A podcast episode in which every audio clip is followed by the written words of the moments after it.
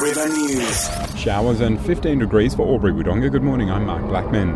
A 40 year old man from Bungil near Granya has been sentenced to 18 months behind bars this week. Andre Starr convicted over a hunting incident last year. He and a companion had an argument, Starr holding a knife to the other man's throat, telling him to strip naked, the man then fleeing with shots fired behind him as he ran.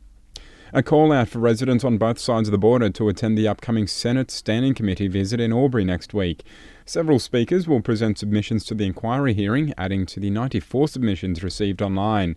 Indigo Shire Mayor Bernard Gaffney will be representing the local council area when he speaks, saying farmers on both sides of the border will also be able to have their opinions heard.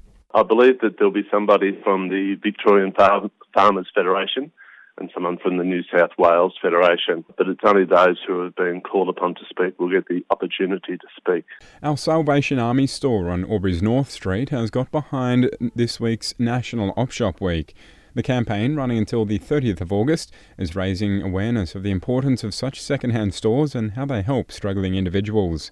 Support includes meals for the hungry, beds for the homeless, employment assistance, and help for the elderly, as well as refuge for abuse victims and a chance for local kids and adults to try out the new million dollar track at the Alexandra Park Athletics Complex a gala day on next week.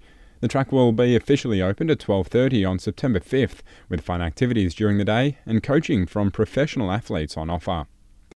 Now to sport, and AFL Victoria has confirmed a new points system will be introduced right around the state, set to affect local leagues including the O&M and Tallangatta District Footy League.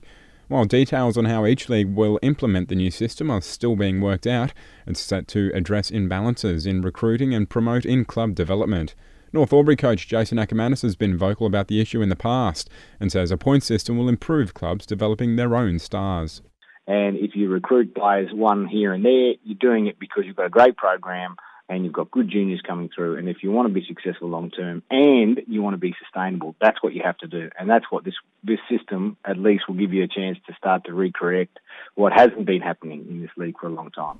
And still with the O&M, and it's the final round of the netball home and away season. Wangaratta and North Albury both sitting on even points. Both teams will face lower squads. Wangaratta up against Wooden Spooners Myrtleford, while North Albury take on Corowa Rutherglen.